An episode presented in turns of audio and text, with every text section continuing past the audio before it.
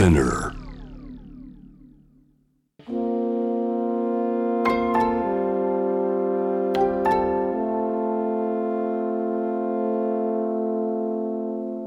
これは誰かの本当の物語。あなたの本当の物語。AUFG ライフタイムブルース This program is brought to you by au フィナンシャルグループ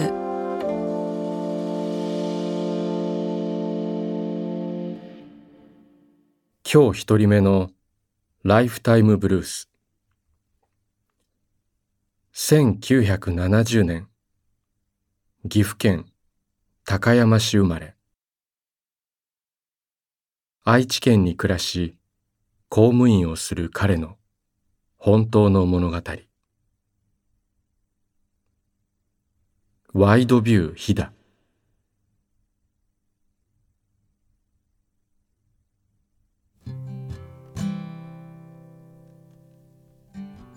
1989年3月。私は実家の駅のホームにいた。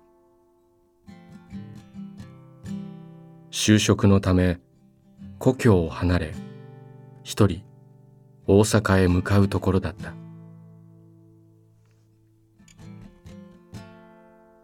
ホームにピカピカの車両が滑り込んできた。ステンレスのボディにオレンジ色の帯が伸びている。それはキハ8号系車両ワイドビュー飛騨であった。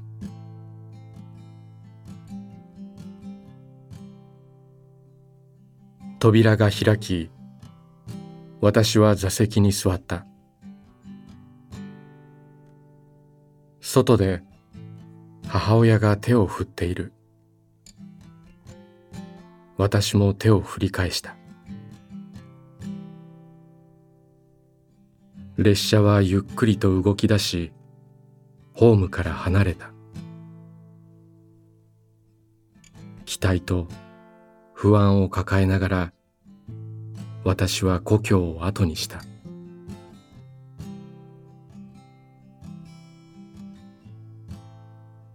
就職して最初の連休。またあのワイドビュー飛騨に乗って実家へと帰った。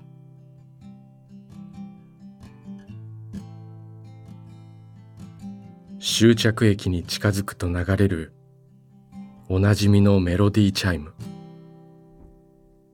それを聞くとなんだか気持ちがほっとした。その音を今でも鮮明に覚えている。私は帰省のたびにワイドビューに乗ったが結婚してマイカーを購入するとワイドビューに乗ることも少なくなっていった。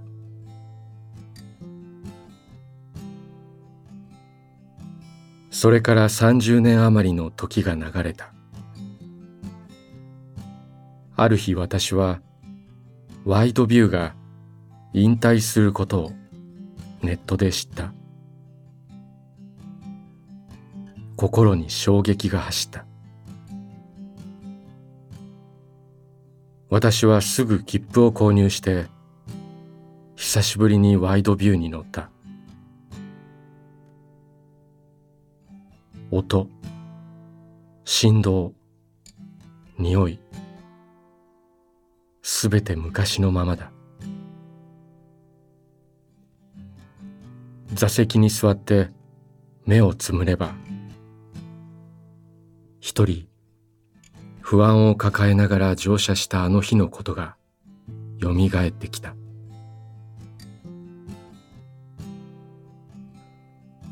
そうか。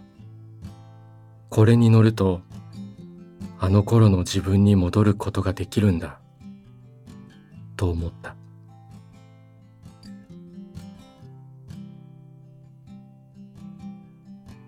今年の3月。とうとう別れの時が来た。最後の姿を見ようと私は名古屋駅のホームに向かった。すでに多くの鉄道ファンが最後のキハ85系を待ち構えていた。私はホームの柱の陰で待った。列車はゆっくりとホームに入ってきた。重両編成。とても立派な華々しい姿だった。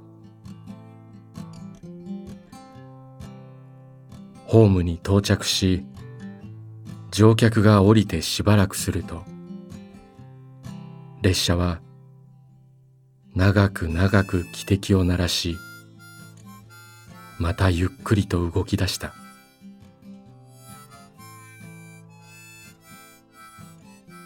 私は心の中で「行くな」と叫んだ。すると列車は一瞬止まった。そしてまた動き出した。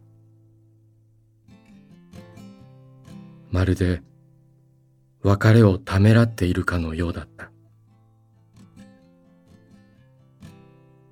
ホームのあちこちから「ありがとう」と歓声が上がったが私は声を出せなかった。故郷を離れた。あの日を思い出していた。涙がこぼれた。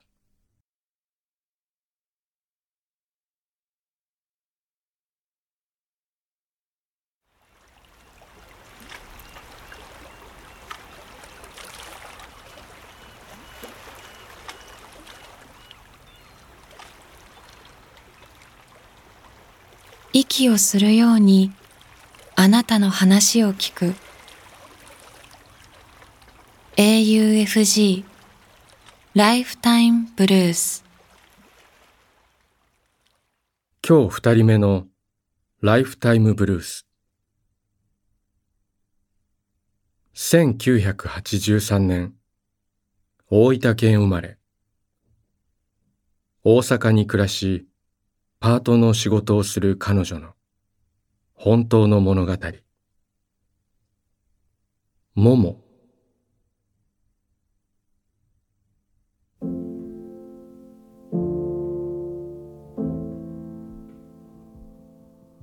我が家には10歳になるメスの黒いトイプードルがいる。名前はもも。保護施設から引き取った犬だ。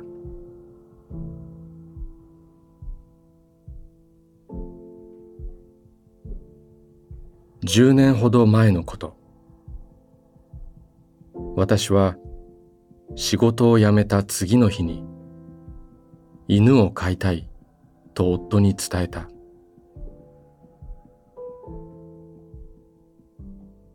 どちらかというと夫は猫派で犬は苦手だった。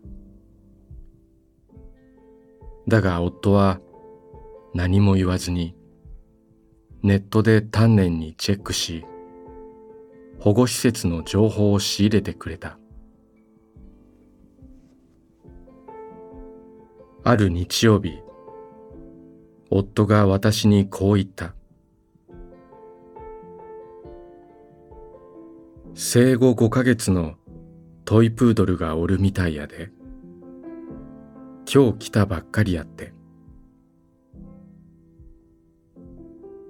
実は、犬を飼ったことのない私は、飼うことについて不勉強だった。嬉しさと不安が半々で面会に踏み切れない。一度行ってみよう。夫がそう言って私の背中を押してくれた。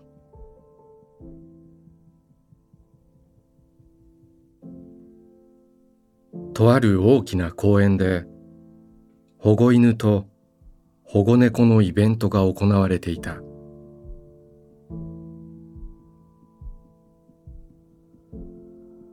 すみません。この犬なんですけど。スタッフに写真を見せると、こう言われた。あ、この子ね。体調不良で、今、施設の方にいてるんですよ。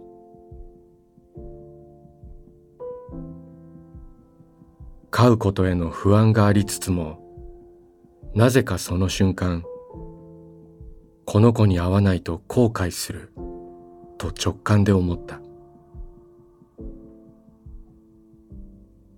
その施設はどこですか？と私はすぐに尋ねた。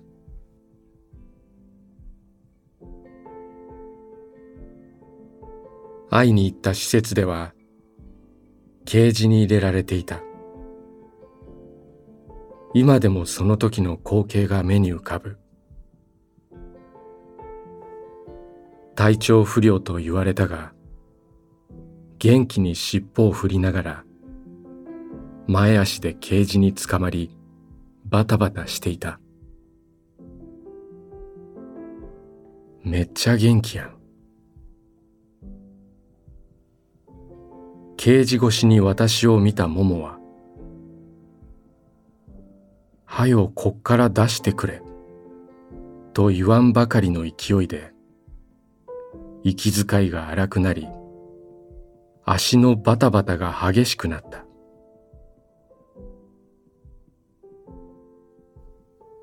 私の決意は固まった。今日連れて帰ります。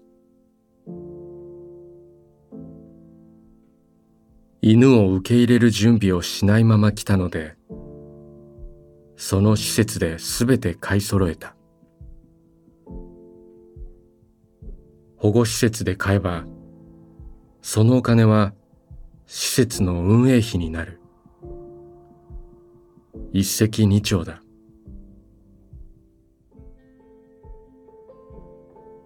手のひらくらいの大きさの生後5ヶ月の犬を毛布に包んで抱え車に乗った。これからはももだからね。と私は直感で決めた名で小さな犬に話しかけ、震える彼女をそっと抱きしめた。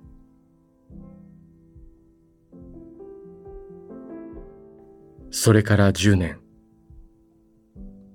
ももにとっていろんな出来事があったと思う。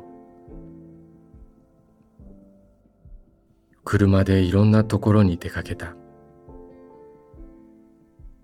私たち夫婦に子供が二人生まれ、ももはお姉さんになった。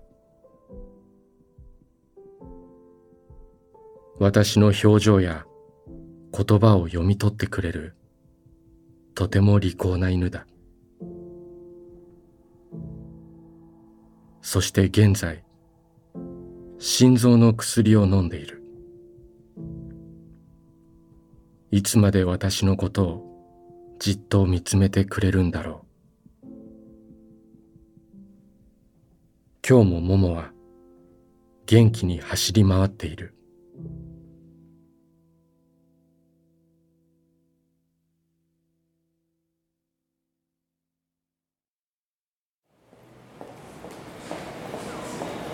あなたの物語に耳を澄ます。AUFG ライフタイムブルース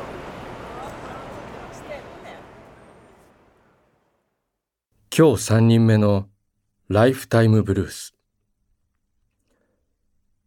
1973年大阪生まれ。静岡県で自営業をする彼の本当の物語。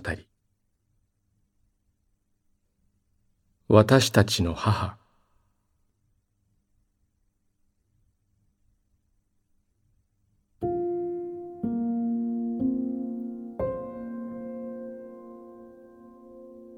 私は50歳。静岡で中古車業とサーフショップを営んでいる。大阪の西成区で育った。それだけ言えばわかる人にはわかるだろう。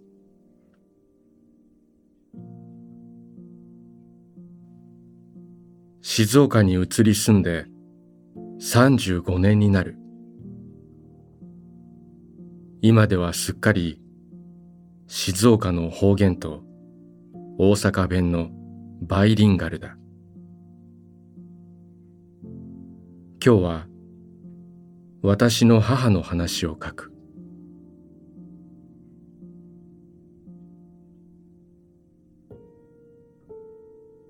母親は波乱万丈な人生を過ごしながら4人の息子たちをどんな時でも守ってくれた。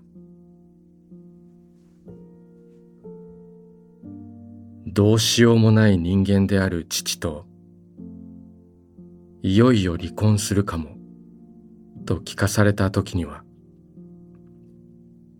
私たち息子4人はお母さんの好きにした方がいいと声を揃えた。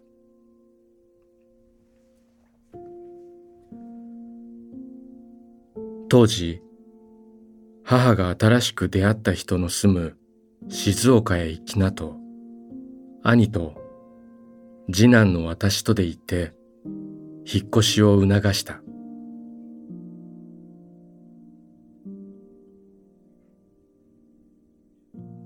それから数週間後の真夜中。母が私たちに今から出発すると言った。夜逃げのようにして私たちは大阪を離れた。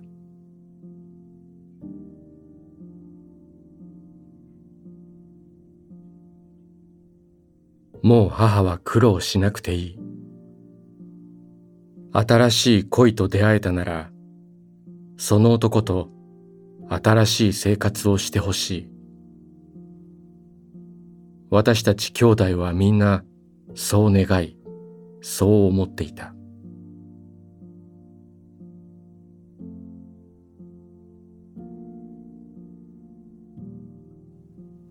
最低限の着替えの服だけを持ち飼っていた小さな犬2匹を連れ小さなセダンに母と息子4人の家族5人が乗り込んだ。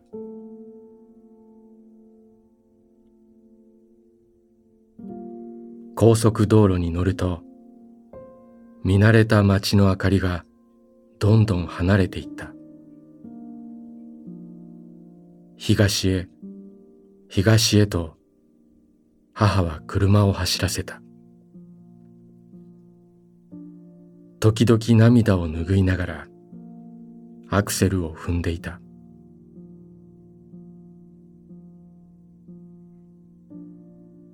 私たち4人は母の涙を何度も何度も見てもう見慣れていた。その時思春期だった私はまた泣いてるわと思いつつもハンドルを前のめりで握り運転する母の姿を見ながらこう思っていた。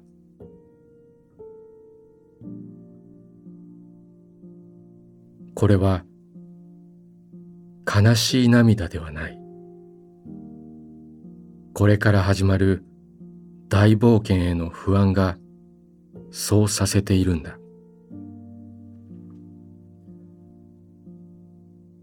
そしてその時少年の私はこう言った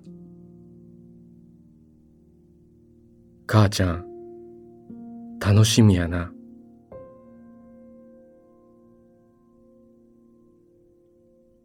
母は言った。ごめんやで。ありがとう。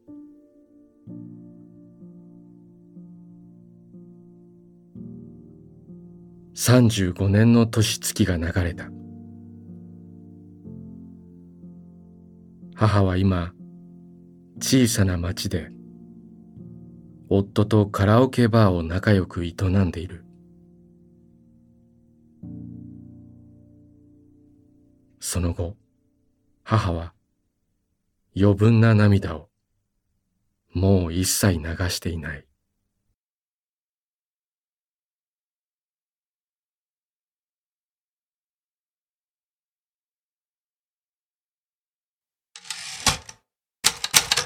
AUFG ライフタイムブルース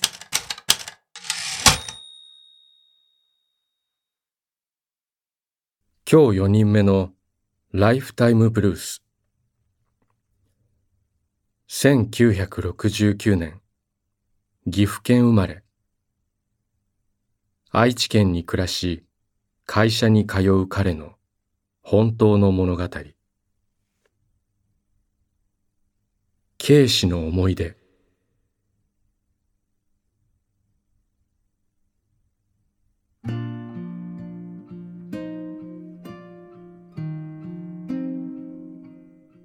大学を卒業し就職した東京の設計事務所。父親と同年代の K 氏と母親と同年代の愛氏が共同経営する会社だった。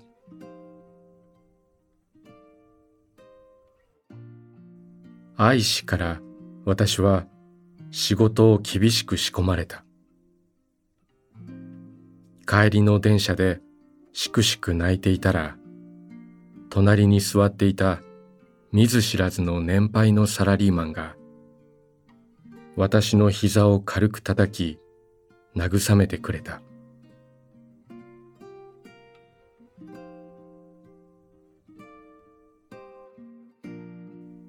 K 氏は別会社を経営していて週に数日だけ事務所へやってきた。事務所の空気はいつも張り詰めていたが K 氏は私の背後を通るときいつもフォッフォッフォッと小さく笑いそれで幾分気が紛れたのだった。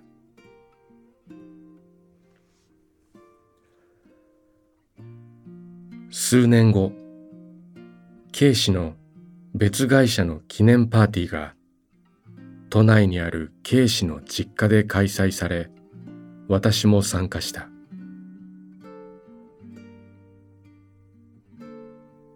コンクリート打ちっぱなしのモダンな建物でエントランスを入った正面にはガラス張りの温室があった。ブーゲンビリア。ゴムの木といった熱帯植物。小さな池もあった。リビングには暖炉があった。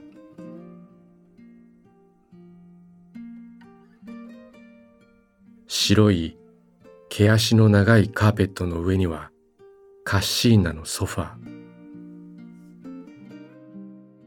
真空管のレコードプレイヤーからジャズが流れていた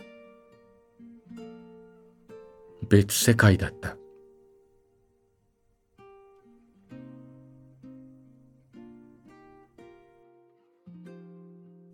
その家の裏に築30年以上の空き家があり、私は K 氏に頼み込み、そこに住めることになった。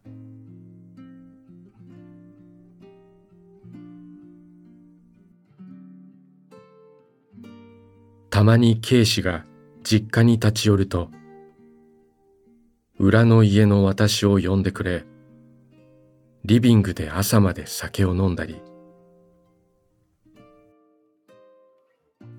私がキャバクラに一度も行ったことがないと言うと連れて行ってくれた。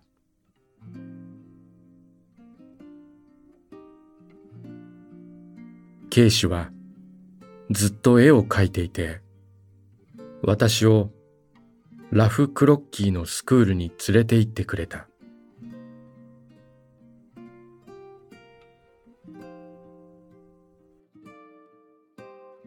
私は国家資格試験を受けていたが落ち続けていた。30歳を過ぎ母親からはいつ帰ってくるのかと繰り返し連絡が来た。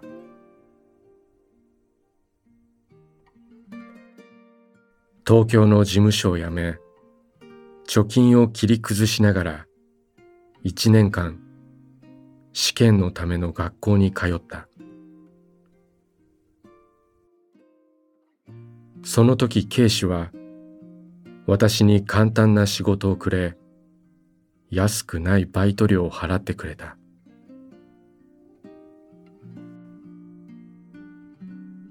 なんとか資格を取り故郷に帰った後も時折東京へ行った。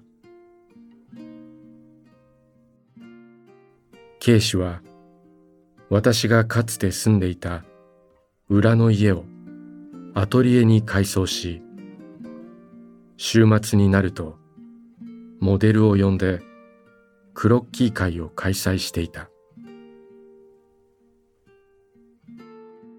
私は何度かそれに参加した。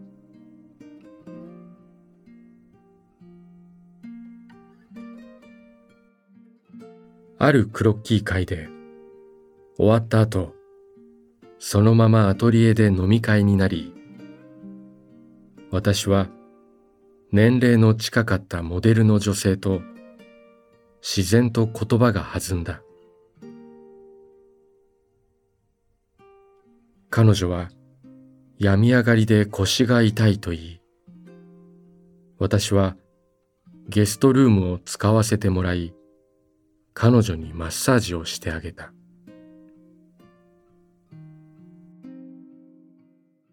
終電の時間を過ぎ彼女は翌朝帰っていった。朝 K 氏からゲストルームに一緒に来るように言われた。部屋のシーツをすべて剥がすと一緒にクリーニング店に連れて行かれた。そして私はそのまま帰れと言われてしまった。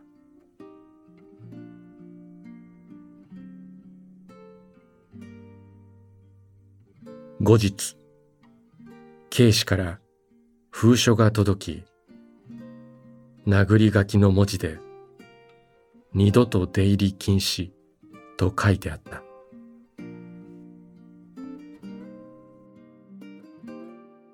私は慌てて人生で初めて心からの謝罪の手紙を書くために参考書を買い求め数日かけて書き上げて警視へ送った。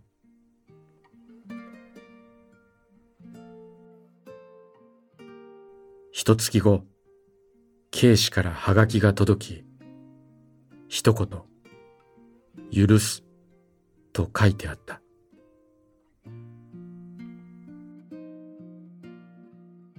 だが結局その後私はクロッキー会には参加しないままだった。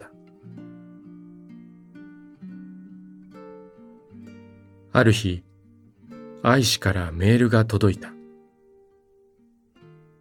K 氏が亡くなったという知らせだった。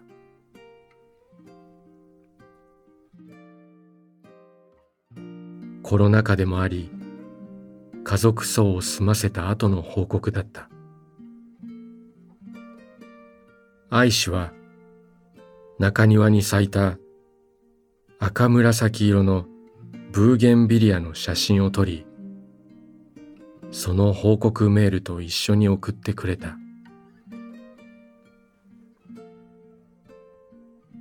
今私のスマホの待ち受け画面がそのブーゲンビリアである。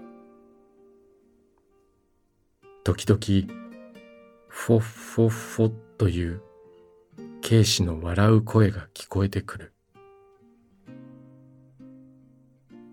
あなたは心の中で私の東京の父親でした。ありがとうございました。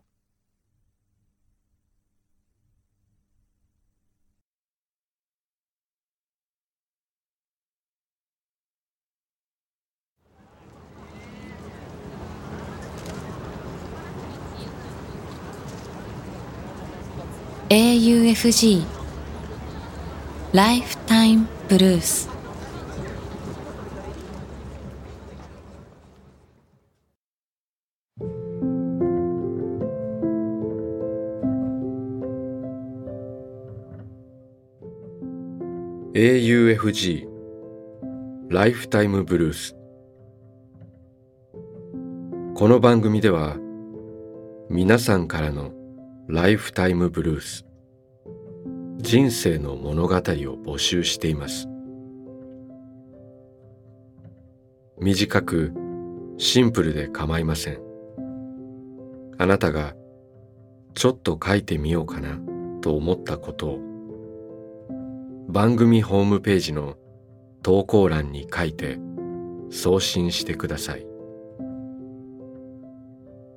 物語の条件は事実であること。ただそれだけです。あなたが体験したこと。目にした出来事。家族友人動物の話旅の思い出など。あなたが今語りたいこと。誰かに伝えたいことを。自由に書いて送ってください。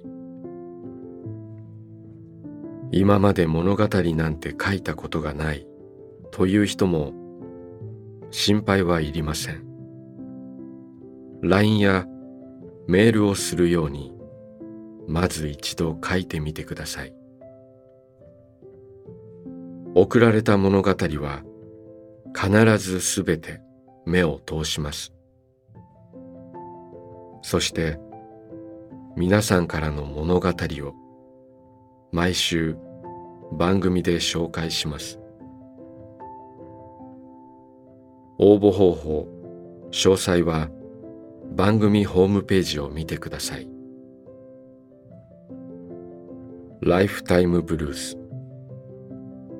それではまたここでお会いしましょう。小田切ジョーでした。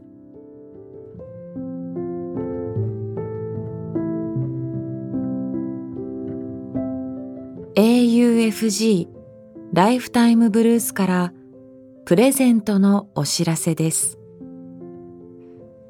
この番組では皆さんからの本当の物語を募集しています。そして物語を投稿してくださった方の中から毎月抽選で10名の方に番組オリジナルの auPay ギフトカード1000円分をプレゼントします。物語のご応募、プレゼントの詳細は番組ホームページをご覧ください。